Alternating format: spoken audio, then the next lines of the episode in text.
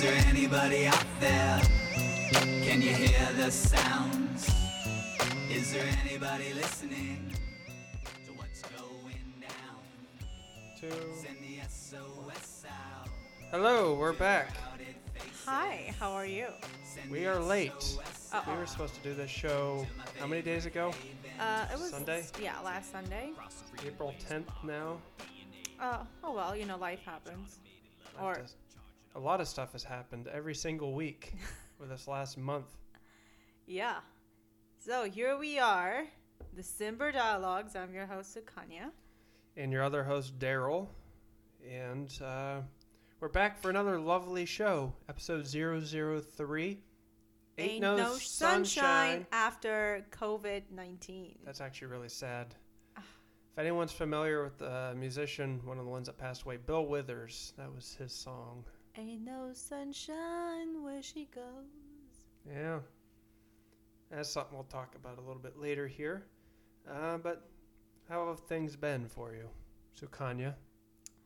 Uh, you know, it's it's been a huge change for me. You know, like, before the whole COVID thing hit, your life had some sort of structure in it, right? You wake up in the morning, you have your coffee, you go to the gym, you go to work, you work for eight hours. After work, you, you know, do couple things or whatever, come back home, cook dinner, go to sleep, right? It's very, very structured. And then when covid nineteen happened, everything everything went out of the window. Um, I mean, I'm I'm sure a lot of people are working from home, uh, whoever can. Uh, whoever but, still has a job. Uh, yeah, exactly. Like, if you have a job, you're still working from home, you would notice that it's not really easy working from home. It it seems like a very, uh, you know, great idea, uh, to just have all that comfort and uh, the coziness of sitting on your couch and typing away at the laptop. But you know how much how much distraction, how many distractions you can face while you're doing it. Well, for being honest, when you're at the office, are you really working for a solid eight hours every single day? How much time is in there where you're just talking with colleagues or... Fuck no, we're not working eight hours. Bullshitting about some YouTube video you watched. Mm. Instead, when you're working from home, you're probably just watching more YouTube or doing whatever the hell you want to do anyways. Yeah, I mean, of course, we're not working for eight hours. You know, I, I can... Well, I, I hope I'm not going to get in trouble for this, but, you know, I think on an average, people in my position, that let's put it that way so that I'm not in trouble. It's not me, but people who work in similar positions, they're probably working at the most two to three hours out of their day, and the rest five hours are either bullshitting or looking up stuff or, you know, dealing with more shit, but definitely not work, not productive work. Would it be fair to say in your type of position that, like, the better you do your job, uh, the less work you overall have to do?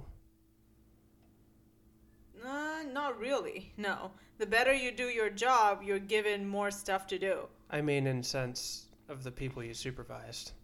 Like, if you if you keep them on task and they believe in their tasks that they're doing and end up doing what they're supposed to be doing. Yeah. If you have smart employees, I mean, it definitely uh, makes your life so much, uh, you know, easy and um, worry-free. But then you have to have that team working with you. Most of the time, though, it's like the smart ones have to carry the majority of the work and spearhead a lot of a lot of minor tasks too. And also, like, correcting other people's mistakes is another thing that adds on. It's, you know, I, I well, I think a very productive employee is also a very overworked employee. Fair enough. Yep. Well. So how has life been for you? Well, where I work at, we still work. Um, but they have our shifts completely sh- uh, split apart. Um, for the department I'm in, they just split it up first and second shift. So a lot of the people I used to work with I haven't seen in weeks. So they're working like uh, four to eleven in the morning. Um, Yeah, it's weird. It it feels like a ghost town up there. A lot of familiar faces I haven't seen in a long while, and um, yeah, I don't know. It's just kind of take each day by its own merits, and uh, we're always keeping track of what's happening in the news, and sometimes we'll, oftentimes we'll talk about that more than other things because it's like, oh, it's coronavirus. It's it's a it's a global pandemic at the moment, and I think most people's minds are really uh, focused on that more than anything else. Yep, yeah, I'm sure like a lot of essential workers. I, I would say not healthcare workers, but retail workers or um, people working in warehouses and shipping. I'm sure they are probably not working eight hours either. Like they're, you know, uh, unless. I'll say, I, I'll, I'll say, if you're working in a warehouse and you got a supervisor on your ass, you probably are doing a full eight hours. Oh, you're that not, sucks. That like, sucks. Like Amazon workers, they're probably working more than just about any other human on the planet right now. You know, uh, I, I actually saw this um, this one post on Instagram, and it really caught my attention. They were saying that, you know, how we constantly keep posting stuff like, oh, my God, these are our warriors, you know, retail workers, our, uh, you know, soldiers. Pay them, bitch. Exactly. Or even healthcare workers. I mean, honestly, retail workers are not there because they are heroes, but they are there because they need to earn a living to support their families and put food on the table. Uh, most of these people are earning bare minimum, you know, minimum wage. Uh, living in a very expensive city most of the time, you cannot afford, mm-hmm. you know, you're probably working two other jobs on top of that. So these are not people who are willingly doing this. These are people who are doing this because they have no other option. And I feel that now is the time for us to really, really reflect on how much we should pay these people. And if hazard pay is, a, is something that we should take into account, not just during the pandemic, but because we need them, because these are essential workers, we have to pay them more. Yeah, absolutely. Um, it's kind of interesting. We're talking about essential workers right now or the reasons why people are doing these types of jobs. It's not necessarily that they think of themselves as heroes, but it's more of necessity. Yep. You know, another group of uh, employees that in large part fall under that category? Soldiers. Oh, yeah. Absolutely. Yep. How many people have you met or have you heard of from your time in rural P A of people signing up for the military just because it's the only feasible economic option they may have had, whether it's just to pay the bills or to go to school with the G I Bill or uh, any number of reasons. Yeah, I know. And then, you know, Daryl, like we have talked to, talked about this in the past, where the topic of universal income again comes in. You know, people are forced to take up such jobs because not because they're passionate about it, but because they're are no other options out there for them. You know, if you have a high school education, you're probably not going to get like a really good paying job out there. So you're just going to take up whatever comes your way. And most of them in rural America, it's either warehouse, factory work, retail work, um, you know, uh, restaurant work. These are the stuff that you're going to do. And even in the cities, if you actually think about it, uh, the jobs that you're going to probably get, get are very labor intensive. Uh, or like again, like these essential workers, or that's what we call them right now. So that's that's the kind of jobs that you're going to get. Tack on the need for healthcare as well for jobs that actually provide that. And yeah, you have people terrified of losing their job or qu- even considering quitting their job because they need their their health benefits or health insurance. Yeah. Which then, ironically, when an emergency happens and then they find out or they get a letter in the mail from their insurance company. For, from like the C E O or whatnot saying that they cannot cover said procedure, and now you're stuck with the thirty, forty, fifty thousand dollar bill. Yeah. fifty thousand plus dollar bill. It's absolutely unacceptable in a in a country like the U S uh, with an economy like us. We should not be even putting people through this. I think most people pay a lot of taxes that goes into the system, and it is our responsibility as a country to take care of our own citizens. Agreed. All right. Do you want to come back to this in a little bit, and we'll uh, we'll do our fun weekly game? Oh, okay. before we get caught up talking about our main topics of the evening. Okay, let's do it. So here is real or the onion. I don't know what that sound was. All right, are you ready? What are we going to win? What are you going to win if you win? Um. Well, if what what's what's like how many questions are there? Uh, one, two, three, four, five, six, seven, eight. Okay, eight questions. If I answer all eight correctly, you are gonna cook breakfast, dinner, and lunch for the next week. Jesus Christ. Uh, how about the next three days? Nope, next week.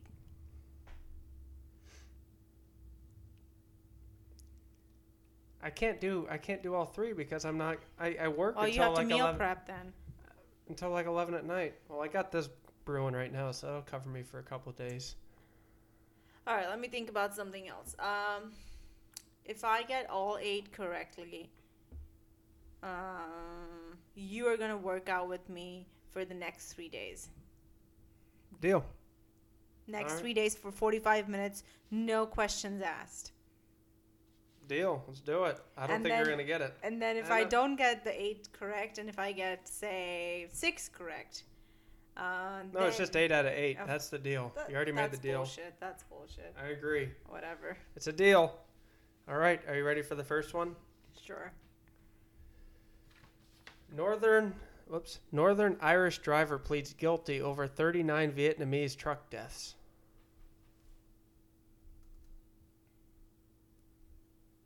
Real.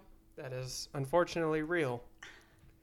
Northern Irish truck driver Maurice Robinson has pleaded guilty to thirty-nine counts of manslaughter related to the deaths of Vietnamese people found in a shipping container in southeast England last year.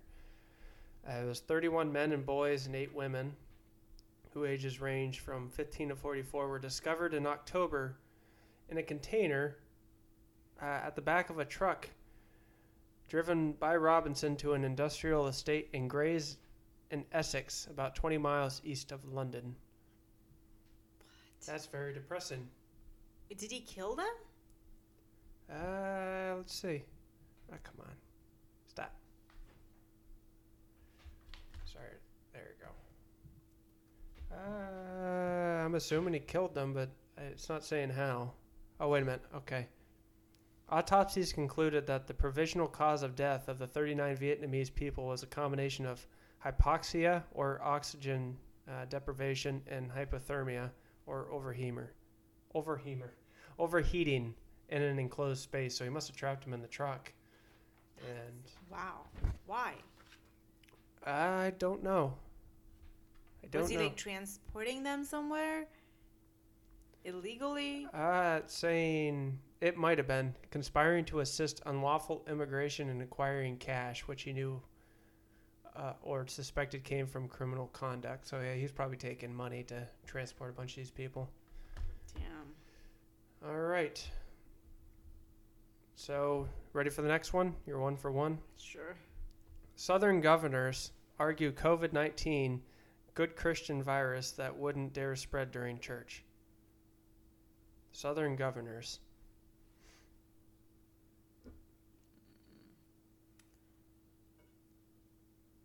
The Onion. Damn it. That's right.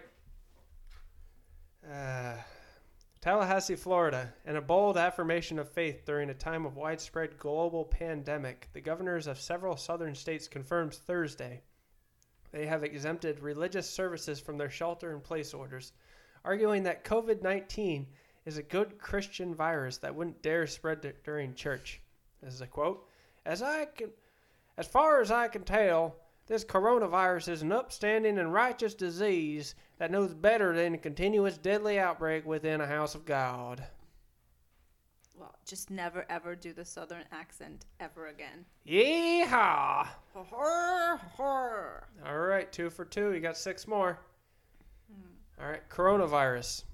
Trump says teenage son Barron isn't as happy as he could be as quarantine frustrations hit White House. Real. Damn it. Three for three. I thought that one might have got you. Donald Trump offered a rare personal insight into the life of his fourteen-year-old son, Barron Trump, and how he is faring in quarantine during his latest White House briefing, briefing on the coronavirus outbreak. So here's his tweet. We will get you back out on the fields and know that you will be playing baseball soon. We will get through this together and bats will be swinging before you know it. In the meantime, take care of mom and dad and know that this will not be forever. What's it with, like, rich people and baseball? It seems like every rich person I know, like, their kids play baseball. It's not just a rich guy sport, but... yeah. All right. Du, du, du. Wait for this article to load up. Um, if it wants to Somewhat load. three for three? Uh, so far. Okay. All right, next article. Quote, it's just abnormal. Man arrested after accidentally butt-dialing his friend while having sex with his dog and recording the act. The Onion. Wrong! Damn it! That is real. Though, to be fair, this is from twenty fifteen. This isn't a real current one. That is, uh, so, all right, well, how about this? I, you can get partial redemption. I won't give you credit, but I'll give you partial rep- redemption if you can guess which state this guy was from. Okay, Florida. Not Florida. It's close. Alabama.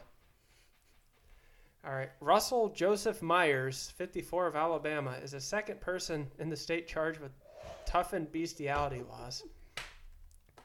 Myers was arrested after he allegedly butt-dialed a friend's voicemail, recorded him having sexual relations with his German shepherd. What the fuck? What? The ex-carnival worker also owned a chihuahua, but police say he did not molest that dog.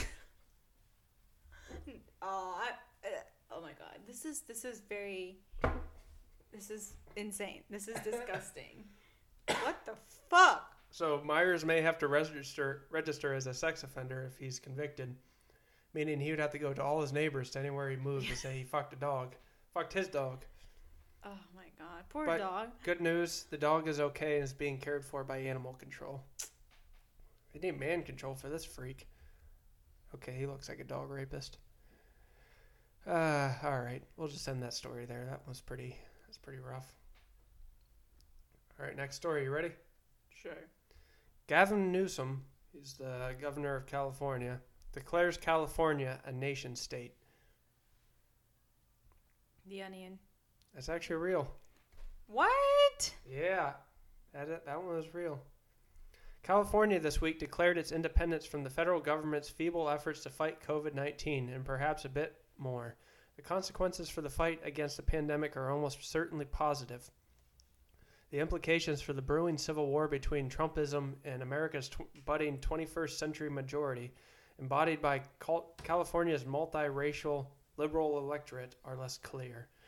So while speaking on M S N B C, Gavin Newsom said that he would use the bulk of purchasing power of California as a nation state to acquire the hospital supplies that the federal government has failed to provide. If all goes according to plan, Newsom said, California might even export some of those supplies to states in need. Wow.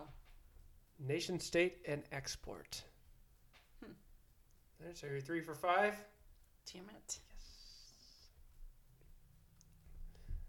All right, next story. Self-isolated woman going so crazy, she started talking to her spouse. The Onion.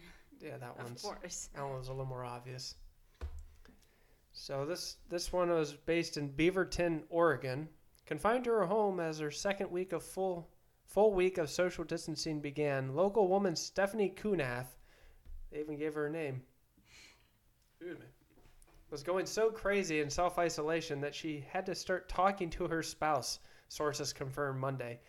Quote, quarantine is definitely making me a little unhinged. Like earlier today when I was thinking about what I was going to make for lunch, and suddenly I realized I'd been speaking out loud to her husband, Jeff, the whole time, said Kunath, who admitted it was kind of nice, in a way, to have someone to chat with, even if she knew no one was really listening.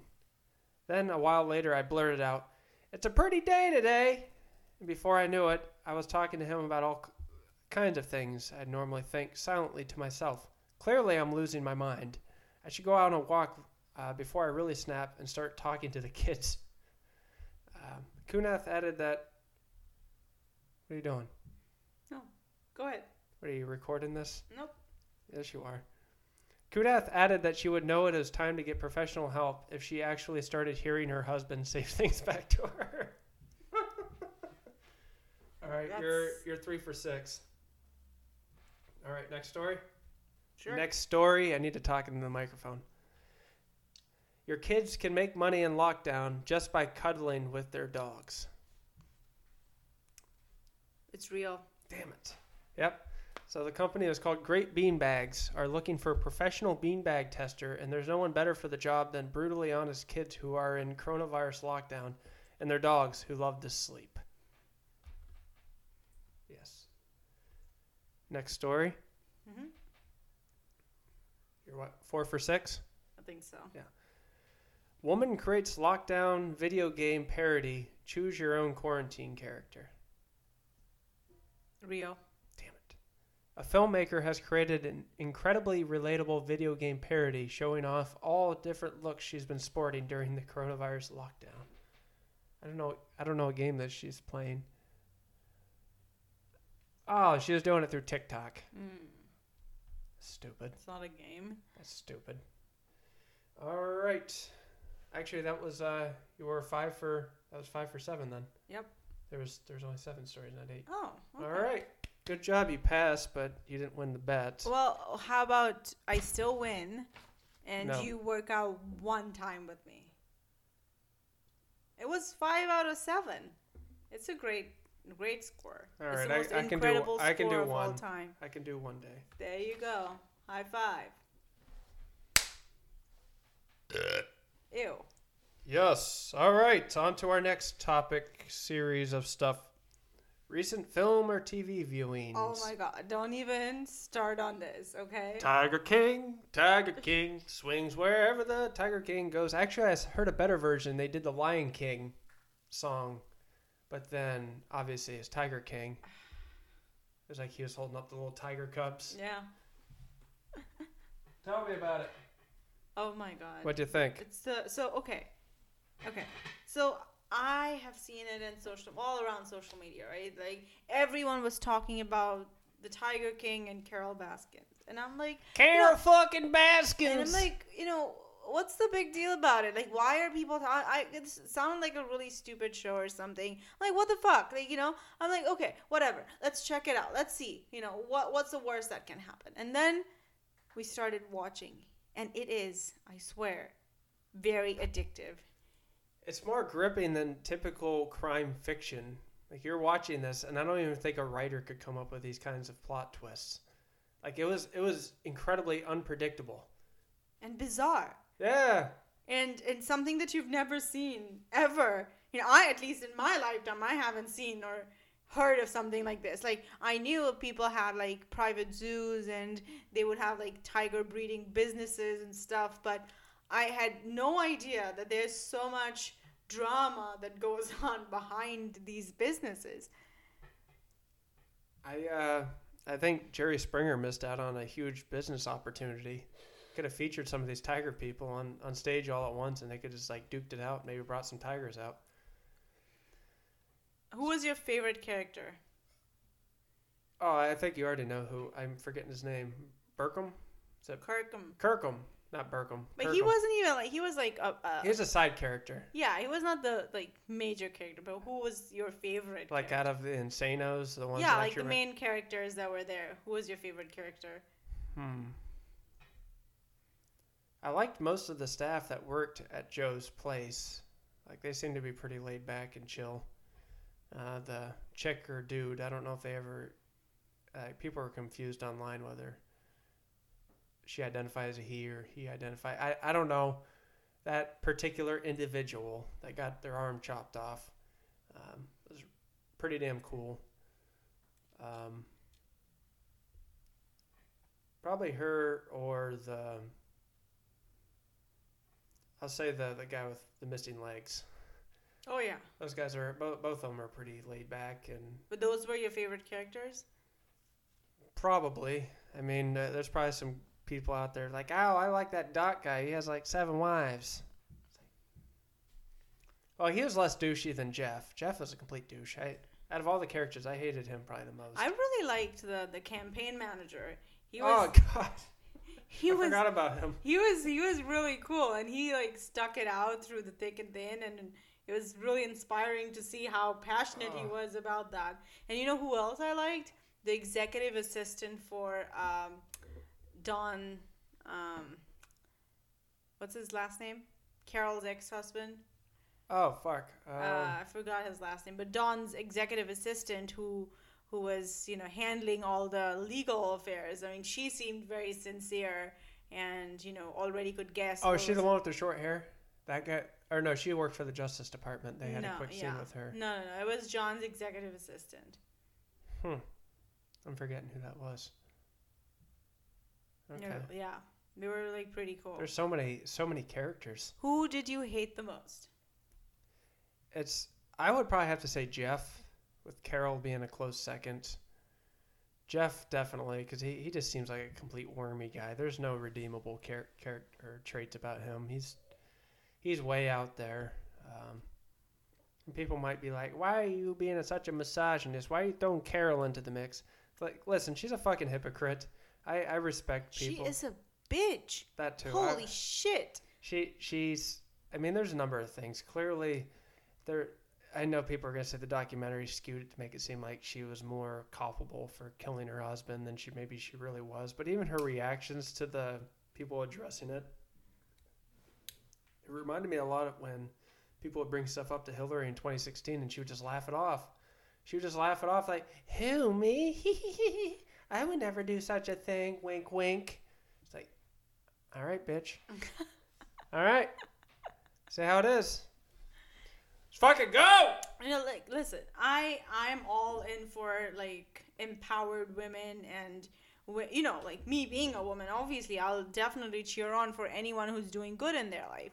But there is this, some, something really sinister about Carole Baskin, like, the way she got to the place where she's at. If you were gonna tell me that Carole Baskin was in love with Don, who was, what, like, so many years old, like a decade or two like older than her. twenty or thirty years older, older than her. Than her. If yeah. you're going to tell me that she was in love with that guy, I'm sorry. You know, I, I understand that she had a really rough childhood. She had, you know, she had no money. She came from a very abusive relationship. But come on, like you can tell an intention of a person, you know, from the decisions and choices they make. So it was never about, uh, I guess, a loving relationship, but more about where she can reach and what money and wealth she can acquire. Yeah, and I, I think the biggest red flag is the fact that they were getting close to having a divorce, and he just magically disappears the last time he heads down to Costa Rica. Like, come on. Come on. Like, disappears without a trace. But imagine how smart or intelligent she is that she can cover up all of that.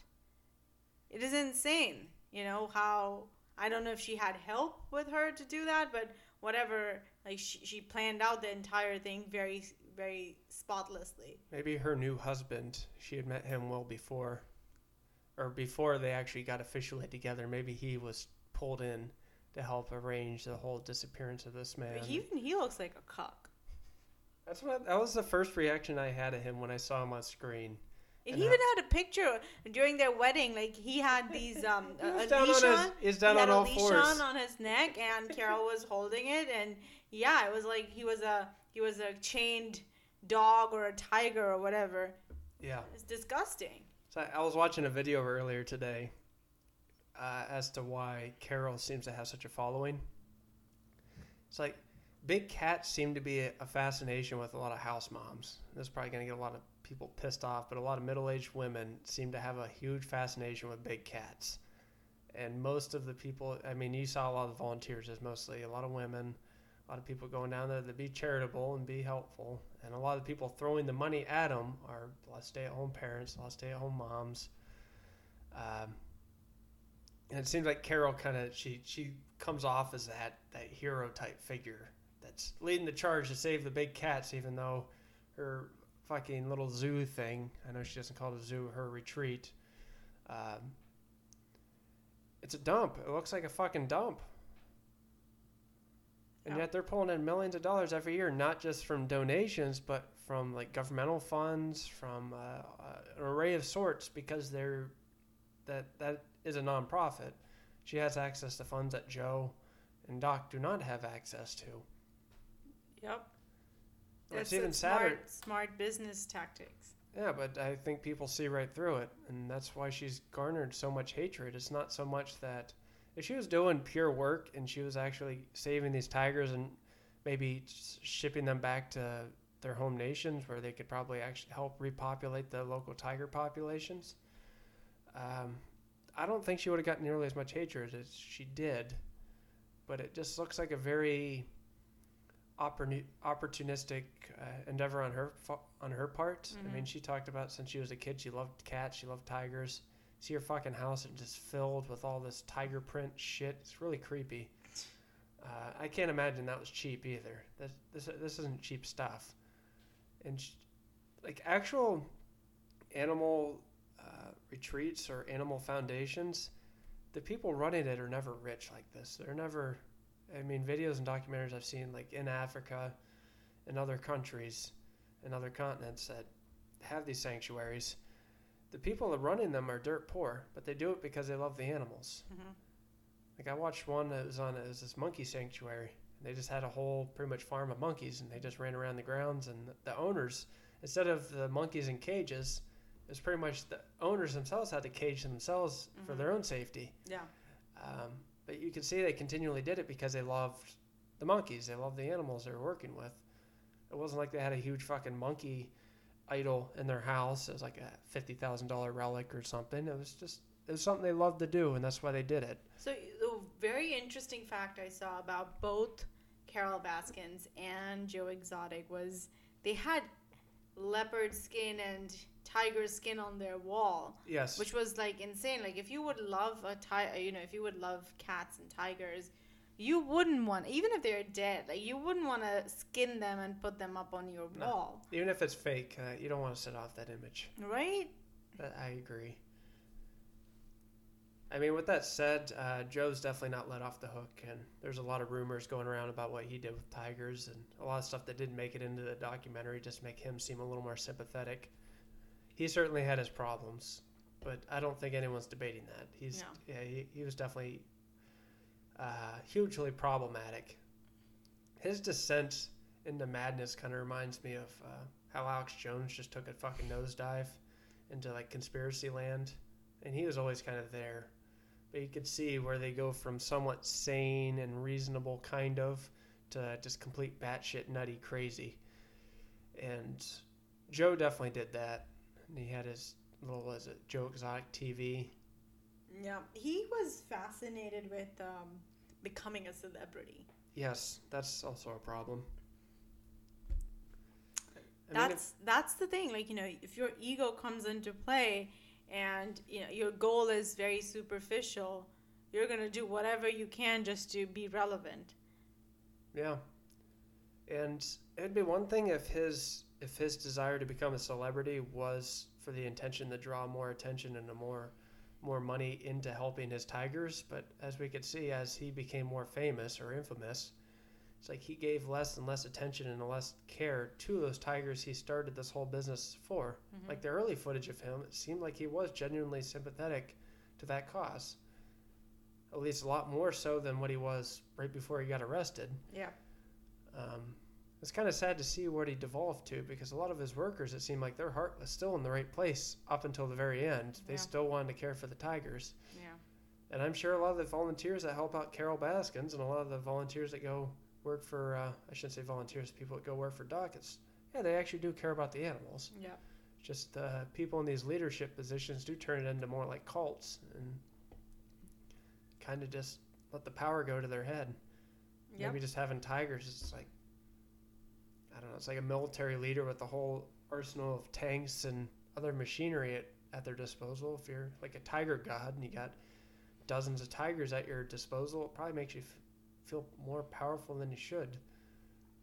Yeah, I mean, it's definitely, um, uh, the whole thing is about control and having that power trip, because imagine if you are, um, you are controlling the beast of the jungle in your backyard, mm-hmm. how would you feel? You would feel powerful. Especially when you can interact with that animal and not get your fucking head chopped off.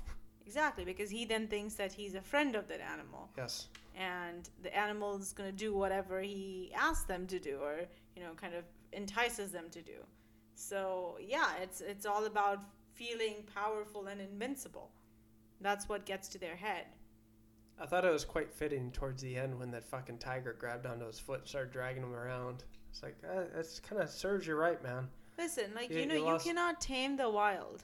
You can only go so far. You know, ultimately it's in their genes. Yeah. And, you know, once they taste human blood, it is very, and I know this because, you know, me coming from India, I've heard so many stories about the Royal Bengal tiger. Normally, the Royal Bengal tigers aren't very um, ferocious or, or... Towards humans. Towards humans, right. But when they become man-eaters, that's like if they taste human There's blood... man-eaters. Yeah, then then they become really dangerous. That's when they start actually hunting humans instead of being satisfied with just deer or, you know, critters here and there. They would actually go hunt humans, because human, apparently, this is all I, it's a, I don't know if there's any scientific basis on, of this, but the stories that I've heard, it's like the human blood and the human flesh is very um, appetizing Uh, to these predators, so that's why they, they love eating humans once they once they start tasting the flesh and blood. Hannibal Lecter agrees. Yeah. It's fried on a pan, a little chunk of brain. So, question: fleshy flesh. Would our, would we be like red meat, or would we be? Oh, we're totally red meat because we have the red blood and our. I mean, yes. I mean, everyone has red blood because of, you know. I think we'd be red meat, though. I mean, are apes red meat? Yep. I, I don't know. Are they? Yeah, maybe. I mean, mammals are. Mammals are red meat. Mammals are all red meat, so. Yeah. Horses and cattle and. Yeah. All that fun stuff. So, yeah, I think we'd be red meat. Ugh. Just getting some bad images in my head. I, let's move on to another topic. What was the other show that we watched this week? Uh, well. We don't have to go into deep discussion, but uh, which one was more redneck in your eyes, Trailer Park Boys or Tiger King? Well, the Trailer Park Boys was more relatable for me than Tiger King, because obviously Tiger King was so bizarre. Get my grade ten. Well, yeah, tiger here's raisin. The, here's the funny thing about Trailer Park Boys, right? Um, I remember when we first met, Daryl and I, and it was, uh, I think, two thousand thirteen, and Daryl was still in college, and I was visiting him, and, you know, one evening, he just turns on, he's like, oh, let's watch Trailer Park Boys. I'm like, what's that? The like, fuck was, is a trailer and, park? And then he's like, oh, trust me, this is like the funniest shit ever. You will, you will die. And then he turns on one of the episodes, and I'm just, like, watching. I'm like, Stupid, I don't get it. I'm dumbest like, shit is, ever. I'm like, what is this? Like, I don't even get it. What's the joke? Like, you know, what is it? And I, I really, I did not enjoy it at all. And then fast forward twenty fifteen, I think. No, sixteen, maybe. sixteen, yeah. twenty sixteen. And uh, I have already, you know, been in the U S for a couple of years. And then I visited Daryl in his uh, town, hometown. Saw some trailer parks. Yeah, exactly. Saw some trailer parks and got an idea of that kind of lifestyle. And then I watched it again in two thousand sixteen, and I was dying. I was just, like, laughing my ass out because I could relate to everything. You know, that's why I feel comedy is so relative to yes. what what culture you're from, because you really wouldn't get it if, say, you know, if I was talking about the uh, the Bengali um, laziness culture. You know, a lot of people wouldn't get it, or say um, the, the kind of uh, Italian so, grandmother culture. Like a lot of oh people God. wouldn't get it. It's just, you know, you have to be from that culture, or you have to experience that culture to even understand. Well, speaking of the Bengali laziness that you're talking about, that was something I got after traveling to India a couple of times, and I, I knew exactly what the fuck you're talking about. It's called lad. Lad. Lad. Is it what the characterization of, like, your dad sitting on the couch with the shirt up, just kind of like with his mouth kind of drooping? Laying it's there like, for hours on so, end, would that so would that be a thing? So here's there is a very famous song by this Bengali singer, uh, songwriter. Uh, they talk about the the uh, civil civil servants, right? The civil employees, like people who work for the government. There's a song where he says, like, they come to office at twelve p.m. and then they have lunch at two p.m. I like this and job. Then, and then they see the wall. They see the clock on the wall, and they see it's already three o'clock. And they start wrapping things up. And by four o'clock, they're out of the office, heading for home. That's the life of a government employee in West Bengal. Sounds so like PennDOT. Goes, so it goes like, I'm just gonna sing the song for you, okay? Just quickly. And I'm sure if there are any Bengali folks listening to this, you would know it. Is there anybody out there? You would know this, right? It's by Nochiketa, and he says, Barotai office ashi dutoi tiffin. Tinte jodi dekhi signal green. Barotai office ashi dutoi tiffin. Tinte jodi dekhi signal green. Chotita goliye pae nirobe nirdidhay. Chairta kono mate chhari. কোনো কথা না বাড়িয়ে ধীরে ধীরে পা বাড়িয়ে চারটে চলে আসি বাড়ি। আমি সরকারি কর্মচারী, আমি সরকারি কর্মচারী, আমি সরকারি কর্মচারী, আমি আমি সরকারি কর্মচারী। There you go. Needs more cowbell. Yeah. So it'll make you happy to to realize, I mean, I, I don't think we could compete with the laziness of Bengali state employees, but state employees in the U S definitely have a similar reputation to varying degrees. I think it's a global global thing. It's not just, I think anyone who works for the government, they're very... bunch of lazy fucks. Exactly. Like, because they have that security, the job security, and they have the union, and they have... you know, all retirement backing them up, and that's why they're like, oh, fuck it, whatever. I will have you know, when I worked for the state, I never slacked off for one second uh, during my three bullshit. years. Bullshit. Never. Bull fucking shit. Not one uh, second. No, you I have. Worked, I worked my ass off. Definitely more than the Bengali state employees, I could say that. I, I couldn't just check in at noon and then leave at four and, like, all right. Sayonara.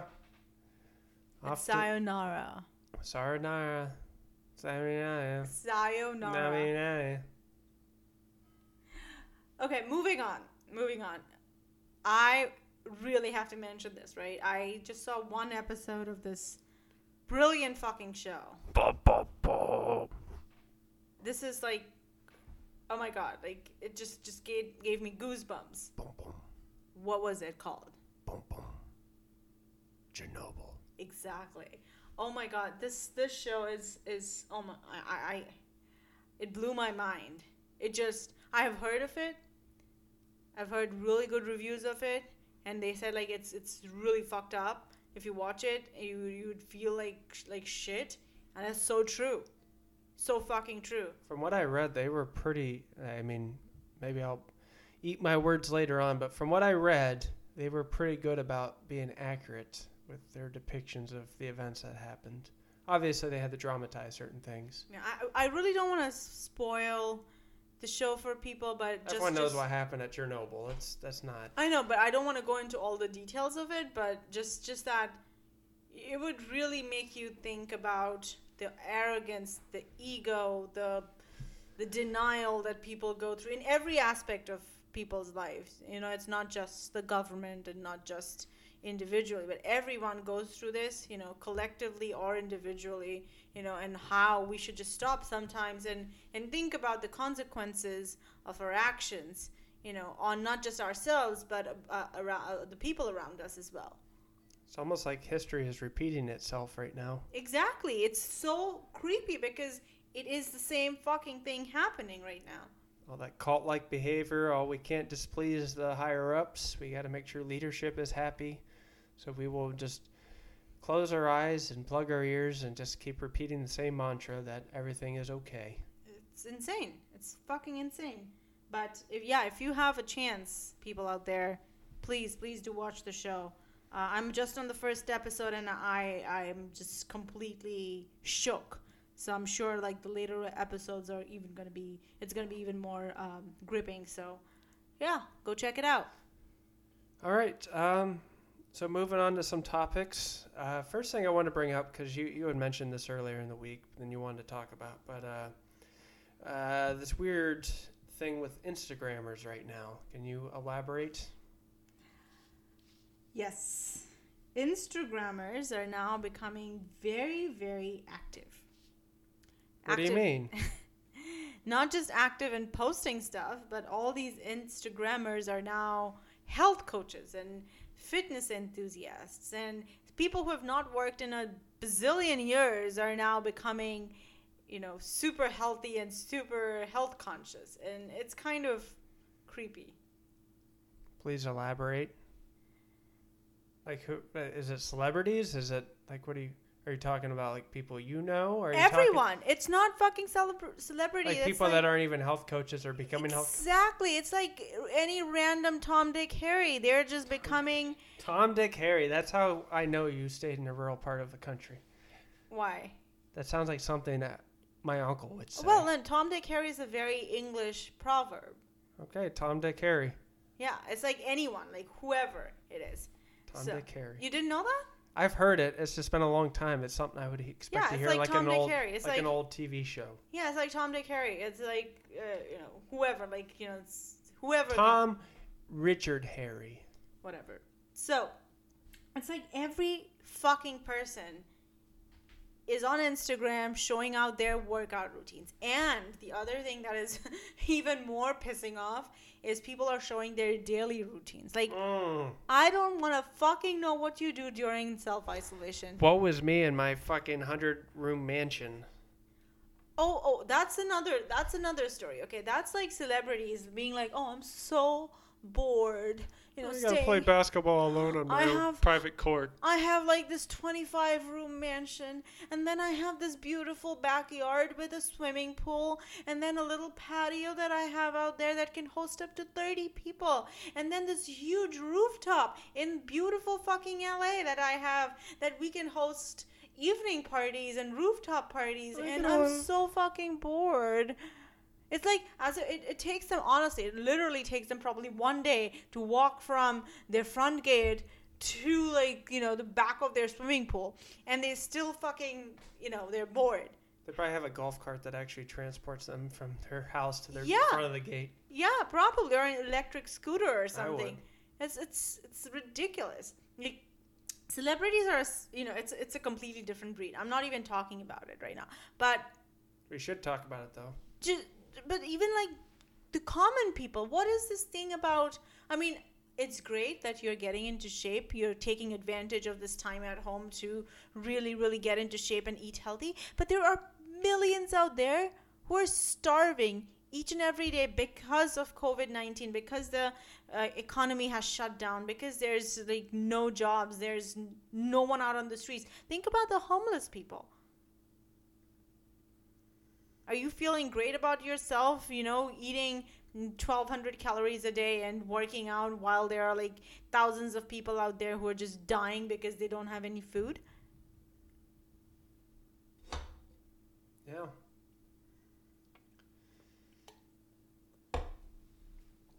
Now what I, I've been seeing awful images coming out of India right now with their whole society shut down. If you've been hearing some inside information yeah, I going mean, on there. Yeah, you know, last week I shared like how people were walking, honestly, like nine hundred ki- kilometers to even go back to their uh, you know, home hometowns and home villages. It's where, gotten worse, though. Yeah, and now what's the thing is that, so I don't know if a lot of people know about this, but India definitely is a very poor country, and almost seventy percent of the people live below poverty level. And a lot of these people are also homeless, and they're on the streets, and their, you know, day-to-day life is completely dependent on, uh, you know, what they can gather from people around them. Like, they're begging, and that's all they have. You know, they get, they beg for food or money or whatever.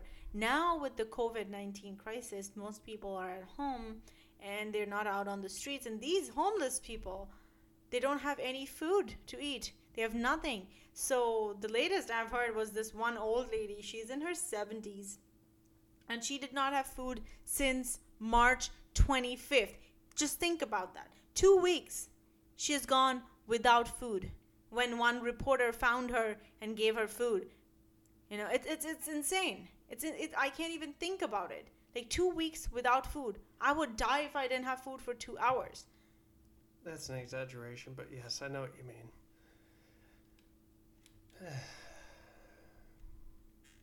Not sure what the solution is either, but I think we're seeing the dire consequences of completely shutting down a society and thinking that. So I, I don't think there is any solution. My thing is that it's about understanding your privilege. Like, sometimes yeah. you don't even have to go help out. I mean, you know, people are going to suffer regardless, but it shows how indifferent you are to the suffering of the world that you are going to post these stuff when when there are atrocities happening every day. Imagine all the oh, people. Oh, please. Please. Oh, my God. Don't even play that. Living for today. It's like, see, I love that song, okay? But I don't think that was the most appropriate things, uh, thing for celebrities to do right at this time. I, I'm sure they had good intentions, but it's definitely, look how beautiful I am. How, why, why, how why, kind I am. I need all my, I need, I'm missing all the attention that I get on the red carpet. So please shower me with attention. I am, I'm dying. I'm famished from the lack of attention. See, oh. you know, you know, here's my thing about celebrities, right? I really respect their craft. I respect that, you know, they're putting in so many hours. Actors and actresses. Yeah. That's the craft.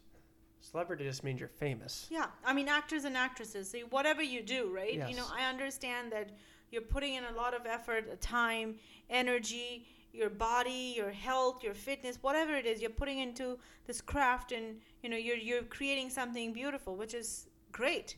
But the disparity, the disparity between a celebrity, a well-known celebrity, and someone who's still a good actor but just starting out, it's insane.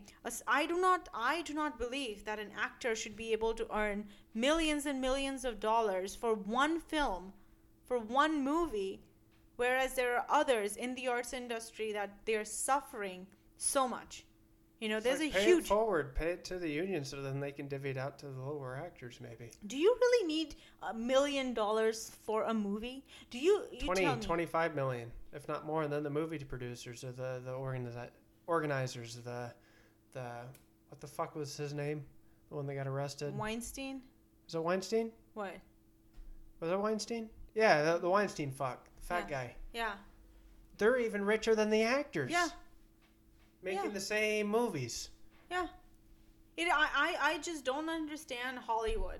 I really don't understand it. Like, I do not think that you have to pay people, or you have to make that much money. You have to hoard so much of the wealth mm-hmm. where, you know, there are other people creating beautiful art but not getting anything. Like, I feel, you know, either they should be heavily taxed, and, you know, I know mo- most of them are very, like, you know, mo- like a, a lot, they pay a lot of taxes, which I understand, but there should be a way for them to mo- pay it forward, to just, you know, funnel it out to, you know, others down the down the down the ladder, down the ranks. All you have to do, and maybe I'm completely off base here, limit. I, I know some people have mentioned income ceilings, or like we talk about minimum wage. What about maximum wage? Maybe mention something about that, and then yes, heavily tax the profits. So then, any. Anything from a company that isn't spent is considered a profit. So pretty much make sure that if you're taxing that, they're going to be incentivized. All right, now we should divvy that out to maybe some of our other workers. Yeah. Spread that out a bit. Absolutely. Pay everybody a little bit more. Absolutely, from the, from like production assistants and yeah. you know, set workers, extras, whoever it is, like pay them more. Mm-hmm. It's it's insane. Like, and when celebrities talk about charity, I feel like you're such a hypocrite. You're such a fucking hypocrite. Like I Leonardo DiCaprio. Some of the DiCaprio. dumbest fucking charities. Too. Oh, okay, no, Leonardo DiCaprio, right? This this man, I was, he was my heartthrob. Okay, I love this guy. When Titanic came out, I was drooling all over him, okay? As was every other woman in the, Whatever, in the world. You know, you know it, right? Yeah. You know, I think every guy even probably thought, oh, I wish I could be Leonardo DiCaprio. Oh, yeah. Oh, you know, yeah. So I, I absolutely adore this man. But he is talking about uh, climate change. He's talking about, you know, global warming. And what is he doing? He is driving in a freaking, like, you know, the latest whatever, like, you know, I don't know. Uh, it's not even that, it's the private jets he flies. And, exactly, and the private, the private jets. jets that he's flying to charity events. Are you fucking kidding me right now? You can take, you can take uh, flights like the rest of us, and consumer flights. Imagine and the fuel that you burn just in transporting one person yeah. from point A to point B. Where you can actually split it between, I don't know, one hundred fifty, two hundred people flying in one plane. I mean, it's not even, some people might counter that. Um, it's the same counter they'll, they'll make about people complaining about Al Gore and his mansion and giant-ass S U V and all of that. That a private jet's uh, contribution to climate change is nothing compared to the factories that are emitting or putting emissions in live the air. By your, live, live by, by your, example. Exactly. That would be so much more effective because then people can't be like, well, you're a hypocrite. Exactly. Stop being a fucking hypocrite and your message would actually resonate a hell of a lot more. Exactly. I have so much respect for, you know, celebrities who have an, a, a charity that they, you know, they completely believe in, passionate about, and they also follow and live by those, uh, the principles of those yeah. charities. That's where I really respect a person. Absolutely. I, I don't know. Even if they, they, we don't even have to hold them up in these high moral regards because they're humans just like the rest of us. They're all fallible. They're all, I, I don't know why we put them all on pedestals like they're these god, gods among men that are much more wise and have all this wisdom and knowledge that they need to spread around to, to the rest of us. Like they've read that much more or they've done that much more. Yeah, they've traveled, they've acted, they've been around powerful people. So? But they're, I mean, little more than glorified puppets in ways. So I, what, they, they have a profession and they're fulfilling that role. That's it. Mm-hmm. You know, we should respect them as much as we respect, uh, you know, a barista. We should respect them as much as we respect yeah. a doctor. We should respect them as much as we respect a lawyer or, or uh, a great a porter, janitor. Or a great janitor, exactly. Yeah. You know, there should not be anything more or less. That's it, you know. They are nothing like, they're not superheroes. They're not, they're not, you know, these really kind and uh, benevolent people. I mean, you know, I, I, I, D J, do not even get me started. Like, I have been watching...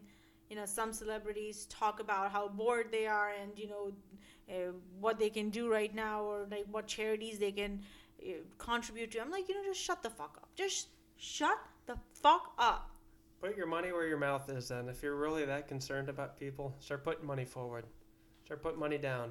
Just start sending it out. Figure out something. There, there are numerous charities out there. Man. You know, if they would have even cared a little bit, they would have helped their own hometowns. Mm-hmm. And they still don't. Oh, they would have did it well before a fucking pandemic happened. If yeah. they were that, that sincere. Yeah. I don't know. It's damn unfortunate. I, I mean, I, I see stories every now and then. Uh, Cardi B apparently is putting aside a, a million dollars for people that are out of jobs due to the coronavirus and giving out like a million or a thousand dollars every hour. I mean, I don't, I don't know how much she makes, but it's a charitable effort. And yeah. Like, yeah, fuck it. You uh, know, why, why I am not a huge fan of Cardi B, like her, her music. But one thing I do respect about that woman is, like, she is very fucking honest. Yeah. You know, very honest about her background, very honest about what she wants in life. And she hasn't forgotten her roots either. It doesn't and, and seem that's, like that's something like I have. You have to. You really have to like yeah. admire in someone. You know. I mean, I think you know she makes trashy songs, but apart from that, hey, like, she's giving the money back in some ways. Yeah. So. Yeah. Exactly. Good, good for her. Exactly. Yeah. Uh, I think last bit on that particular conversation, I forgot. Um, so I guess we could probably move on to another topic if you'd like. Sure. Um, we can just go into the main topics. Okay. The big one of the week, Bernie dropped out. You know, it's very, very unfortunate. It's very unfortunate um, that we have to succumb to the powers to be, right? We have to succumb to... Why, why, why, why, why, why, why, why, why, why, why, why? Why? Why, why, why, why, why, why, why, why, why, why? You do not want to change the status quo. Why, why, why, why, why? You didn't see that video? No. Holy fuck. Uh, so a reporter came up to Biden uh, a couple months ago, and he was kind of losing it. It was behind the stage. The reporter was asking him why about something. And then Biden just looked back at him, put his hands up like he's going to shake his head.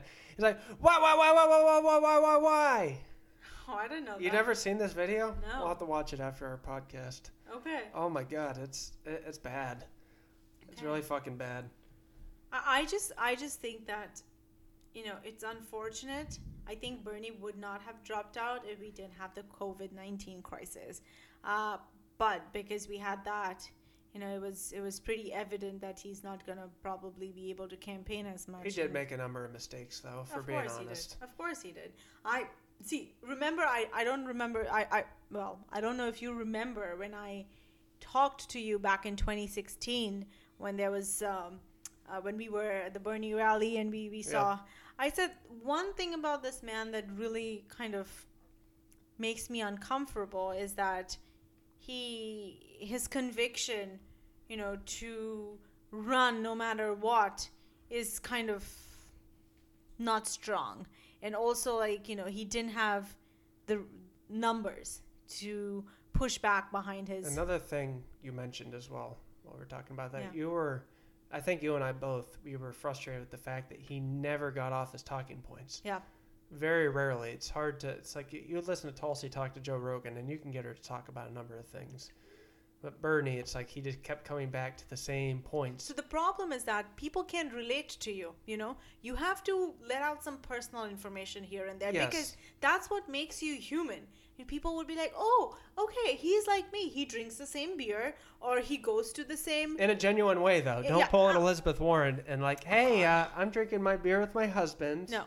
No. And then he turns you down. And then No, of course. Like, you know, you have to be a genuine person. And, I mean, maybe that's what uh, Bernie's personality is. You know, he doesn't like to divulge too much of his personal information. But I feel in today's political landscape, it is so important for a person to be authentic, charismatic, have a lot of conviction. He didn't, he didn't have any charisma either. Yeah, have a lot of conviction.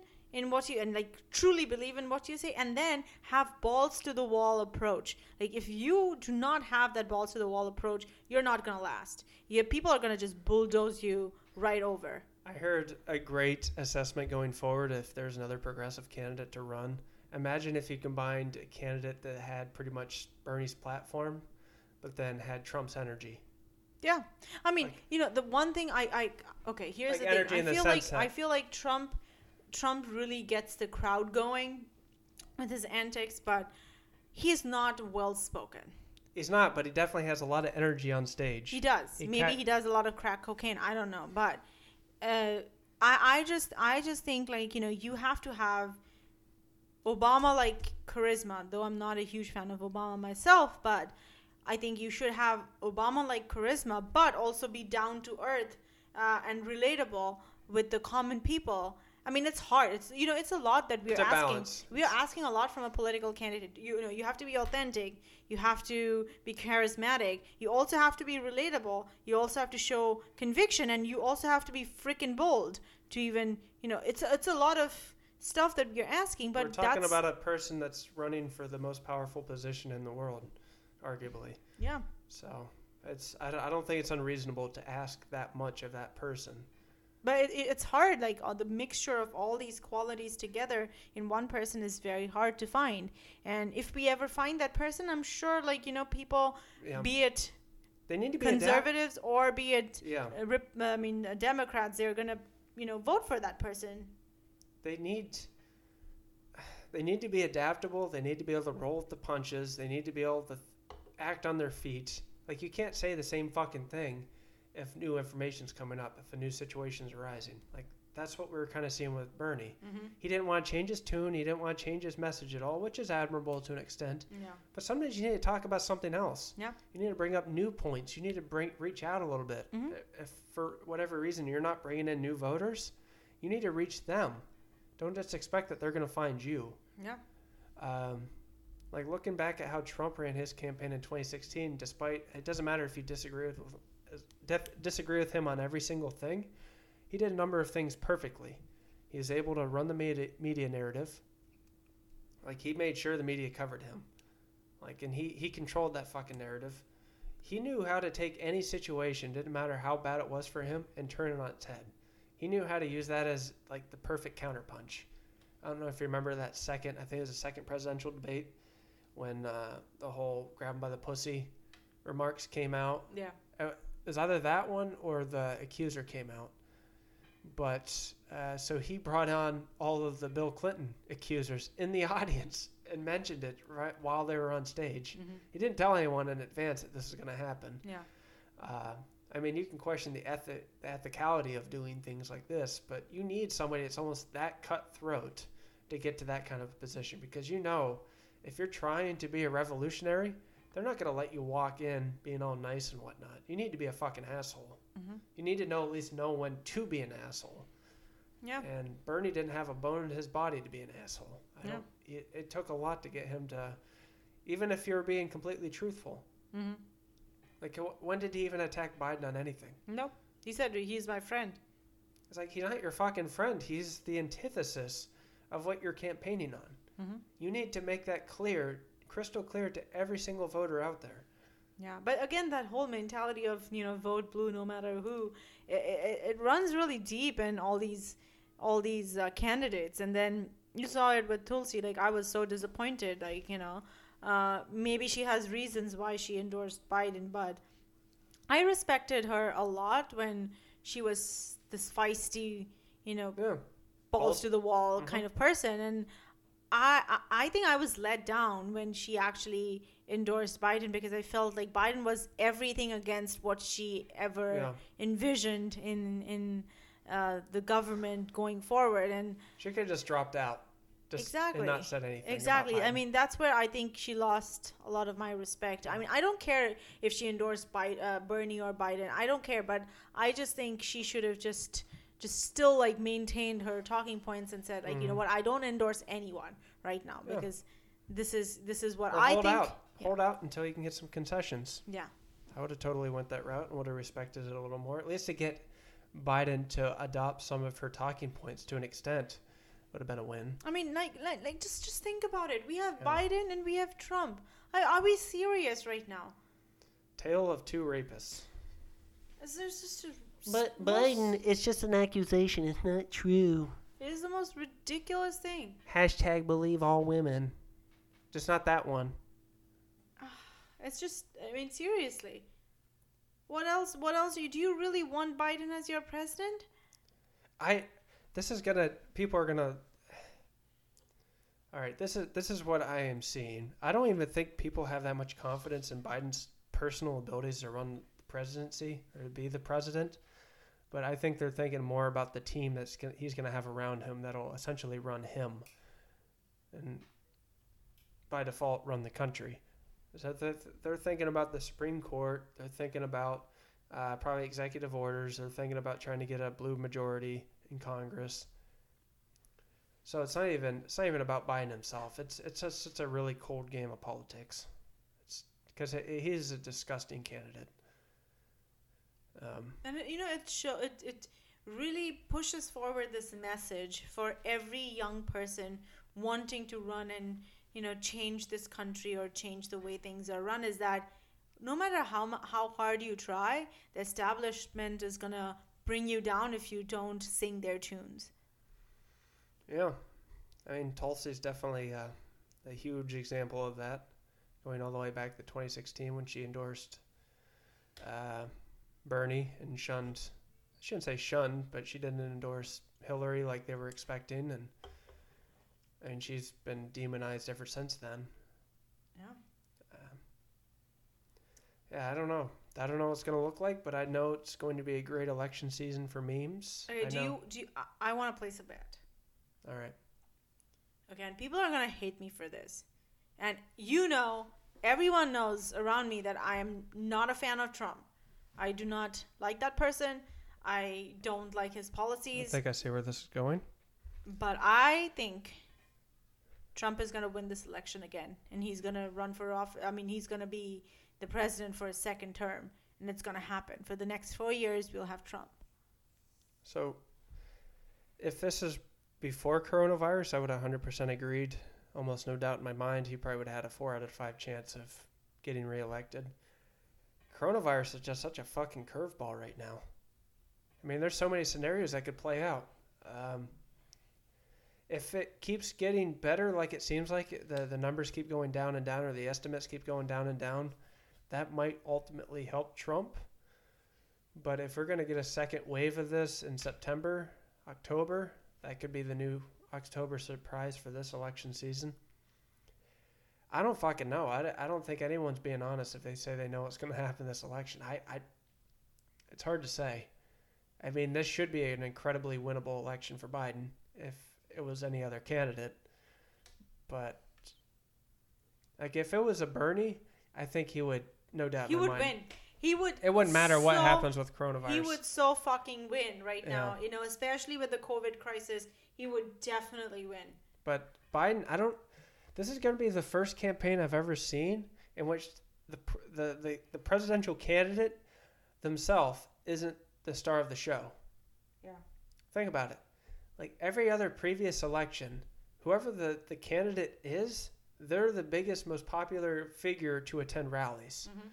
Right now, it's looking like that's going to be Obama if he starts to come out and campaign for Biden. They're they're going to show up for Biden for these rallies, but if they know Obama's going to be a, that'll get the numbers. Yeah, it's like a it's like he's going to be a backseat.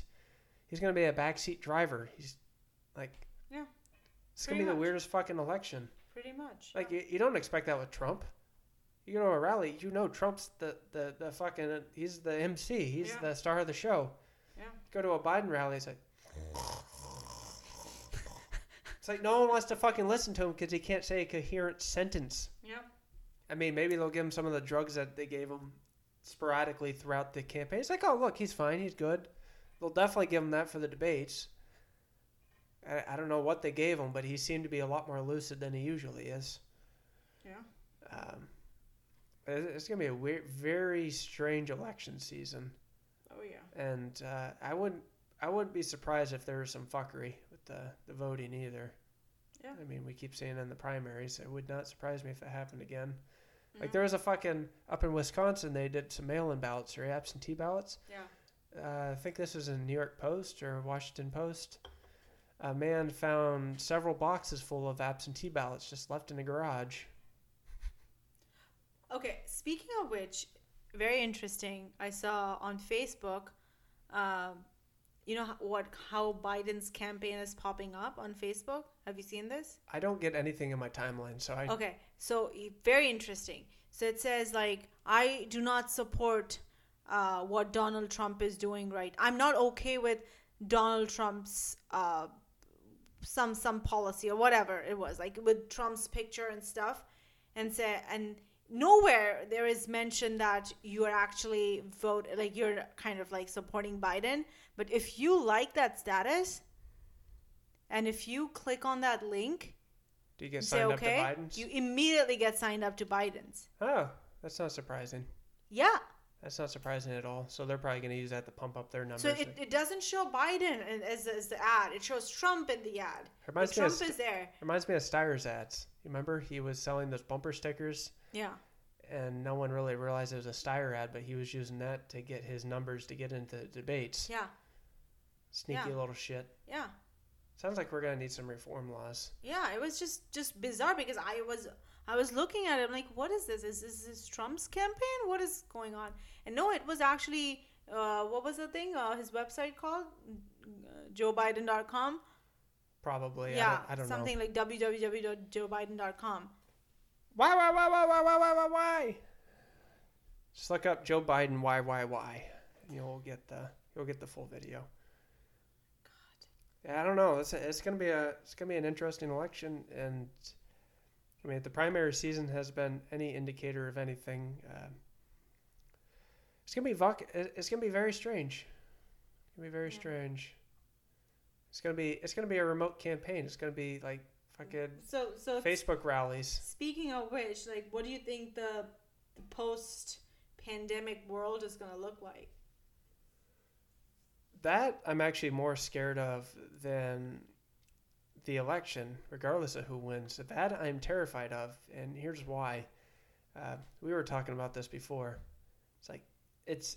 I don't think anyone would argue with the fact that Trump has very authoritarian tendencies, right? How he treats the press, how he treats people in his cabinet, how he treats voters.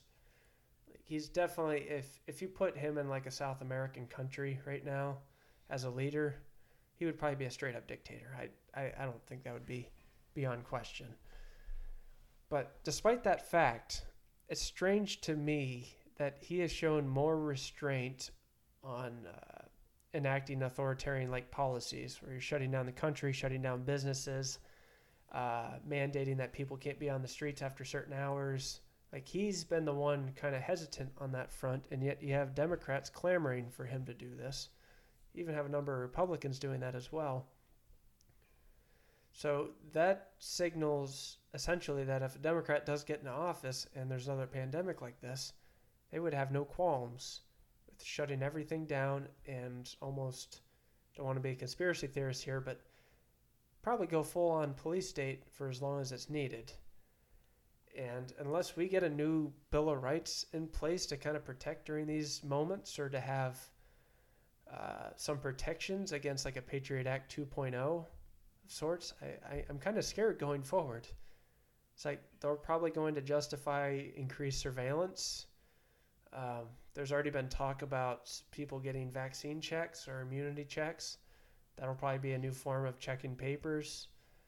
Uh, I'm sure some of it's going to be needed, but I, I don't want this just to happen without discussion. This shit needs to be discussed. It needs to be debated. We need to figure this out in policy, in writing, and make sure that the proper protections are in place for the American people and even the pe- people around the world. Because otherwise, this this is terrifying. I mean, you, you've seen how quickly society is just shut right down mm-hmm. due to government uh, dictate. As soon as you as soon as you enact the Emergency Powers Act, it's like pfft, they can pretty much do and say whatever the fuck they want. Yeah. And uh, again, I'm not saying it's not necessary right now, but I think this is something we definitely need to ponder over going forward before it literally is too late and another Patriot Act is passed or amended, or say Patriot Act itself is amended, um, that include more provisions that restrain our rights and our freedoms for the guise of under the guise of public safety. Um, so here's the thing, D J. You know, In it's it's a very different scene in India, right, where the government is actually telling you not to go out of your homes, and people are still going out, and yeah, uh, where that is jeopardizing public health out there. I agree. So it's, again, as you said, I think it's a very delicate balance of, do we need educated people to follow laws, or would it be they have to enforce those laws on us with heavy fines or uh, penalties, you know. If that's the case, if that if that road, that the latter road has to be the case, I'm okay with that on a very short-term basis. It needs to be explicit that this is just temporary and we will renegotiate this going forward. Mm-hmm. If it's necessary right now, Are sure. there any provisions like that for uh, like Bill of Rights or, you know, any kind of amendment that can be made to uh, any of our, uh, I guess, uh, like laws and policies? Uh, currently, if the government enacts emergency powers, uh, that almost supersedes a lot of. But how long can an emergency power last? As long as the government determines is needed. Like if this pandemic were to last five years, it's not going to last five years, but imagine if it did, they could theoretically keep those powers enacted through that entire crisis. So what scares me is what if they start finding crises to create and then to trigger that Emergency Powers Act, mm-hmm. and then they can kind of get away with murder. I hate sounding like a conspiracy theorist here, but these are definitely some uh, concerns that I think we should all have looking forward past the pandemic, mm-hmm. um, regardless of the, whatever president we have in office. Um, but you know what's what's kind of um, funny too? We had so many revolutions in the past where the government or the the monarchy had certain visions, yeah, but the people did not take that shit and no. they revolted. So I I just know this, that even if there were cases where they would kind of um, impose down. impose stuff on people, people would revolt. You know, you can only take so much, you know, and especially in today's world where we are so interconnected with everyone around us, mm-hmm. like, you know, even there would be cracks in the military, there would be cracks in the law enforcement system. You know, people are not going to just, just yeah. listen. Well, the bigger concern isn't the immediate revolts. It's like, I, I agree, most people would not tolerate um, unnecessary restrictions like that. Right now, they're more or less quiet. But say if they tried to do something like this and there wasn't a pandemic taking place, they'd be like, fuck you. We're going to go out on the street and do whatever the hell we want. Um, especially in the U S with the Second Amendment and the fact that there's more guns and people here. Mm-hmm. It wouldn't it wouldn't go down easily. Yeah. But the more terrifying prospect is what if the government doesn't have to do a fucking thing? What if the people themselves become so indoctrinated by the new way of life that they are completely okay with virtually not having any rights? That the whole loose nail gets the hammer mentality gets drilled into Western nations as a whole, and there's no problems there. They just they just go along with whatever they're being told. And yes, it can happen, but I again think that human beings are very, I think, you know, very resilient, and also they do not like authority. Most of us do not like authority. You know, we we rebel when there's certain things imposed on us. And yeah. if you're voluntarily, you know, you can only be brainwashed to a certain extent, you know, and voluntarily, if you're not giving into those, you know, if you're, I mean, there, I'm sure there will be people like us all the time who would not be taking it, and you would be talking to other people. And, you know, as long as there's a free flow of information, exactly, we got to make that. That's class. That's the thing. You, you see, it's, most most like authoritarian countries, if you see it, first thing they kind of diminish is free information and press. They have, they have to control the narrative. Press one hundred percent. And free information. If yeah. that's they saw current, what they saw what happened in China with Wuhan. Yeah. Yeah, the whistleblower doctor got fucking uh, penalized. Yeah. And you had to apologize publicly yeah. for mentioning that there was a disease outbreak looming over. Yeah. And they told him, no, you're wrong. Yeah. It's like, well, he was right. Now he's dead. Yeah. Uh, yeah. yeah. It's it's just, you know, something that we have to be very vigilant about, all of us, you know, just to know where to draw the line of being obedient and being uh, brainwashed. Yeah. I mean, you see, uh, I hope these protests arise again, but the the protests that were happening in Hong Kong mm-hmm. versus the Chinese government, I hope that doesn't completely go away, because that fight will continue after this pandemic is over. Yeah. And you see what happens to a population when they're introduced to uh, a free society, a liberal society, a free press, free information, freedom of speech. They don't want to give that up. They're not going to give that up willingly. Mm-hmm. They're not just going to roll over and take it. They would rather die and fight for that right to continue to speak, or to continue to be able to speak, or for their kids and grandkids, or they will just die trying. Yeah. They're not just going to take it. Uh, but then you see other nations like North Korea and the people there, they're just horribly indoctrinated. Even if they, even if there are people like us, we would be shot immediately. Yeah. we'd disappear. No one would even know what happened to us. Yeah. And that would just reinforce the rest of them. Like, we're not going to say a fucking thing. Yeah. Yeah. No, we just need to be careful. It's Well, as you know, Mad Eye Moody said in Harry Potter, constant vigilance. Yes. It's it's a it's a constant grind. It's a constant battle. You have people in power that want more power, and the thing that prevents them from getting more power are people claiming power for themselves. And as long as the people don't stop fighting f- uh, for their own little bit of power, no matter how insignificant, uh, the powerful are going to have a hard time claiming authoritarian status. Agreed. Uh, so I guess on that note, is there anything else you'd like to talk about? Well, I think Shout I out. have uh, shout-outs. Huh, let's see.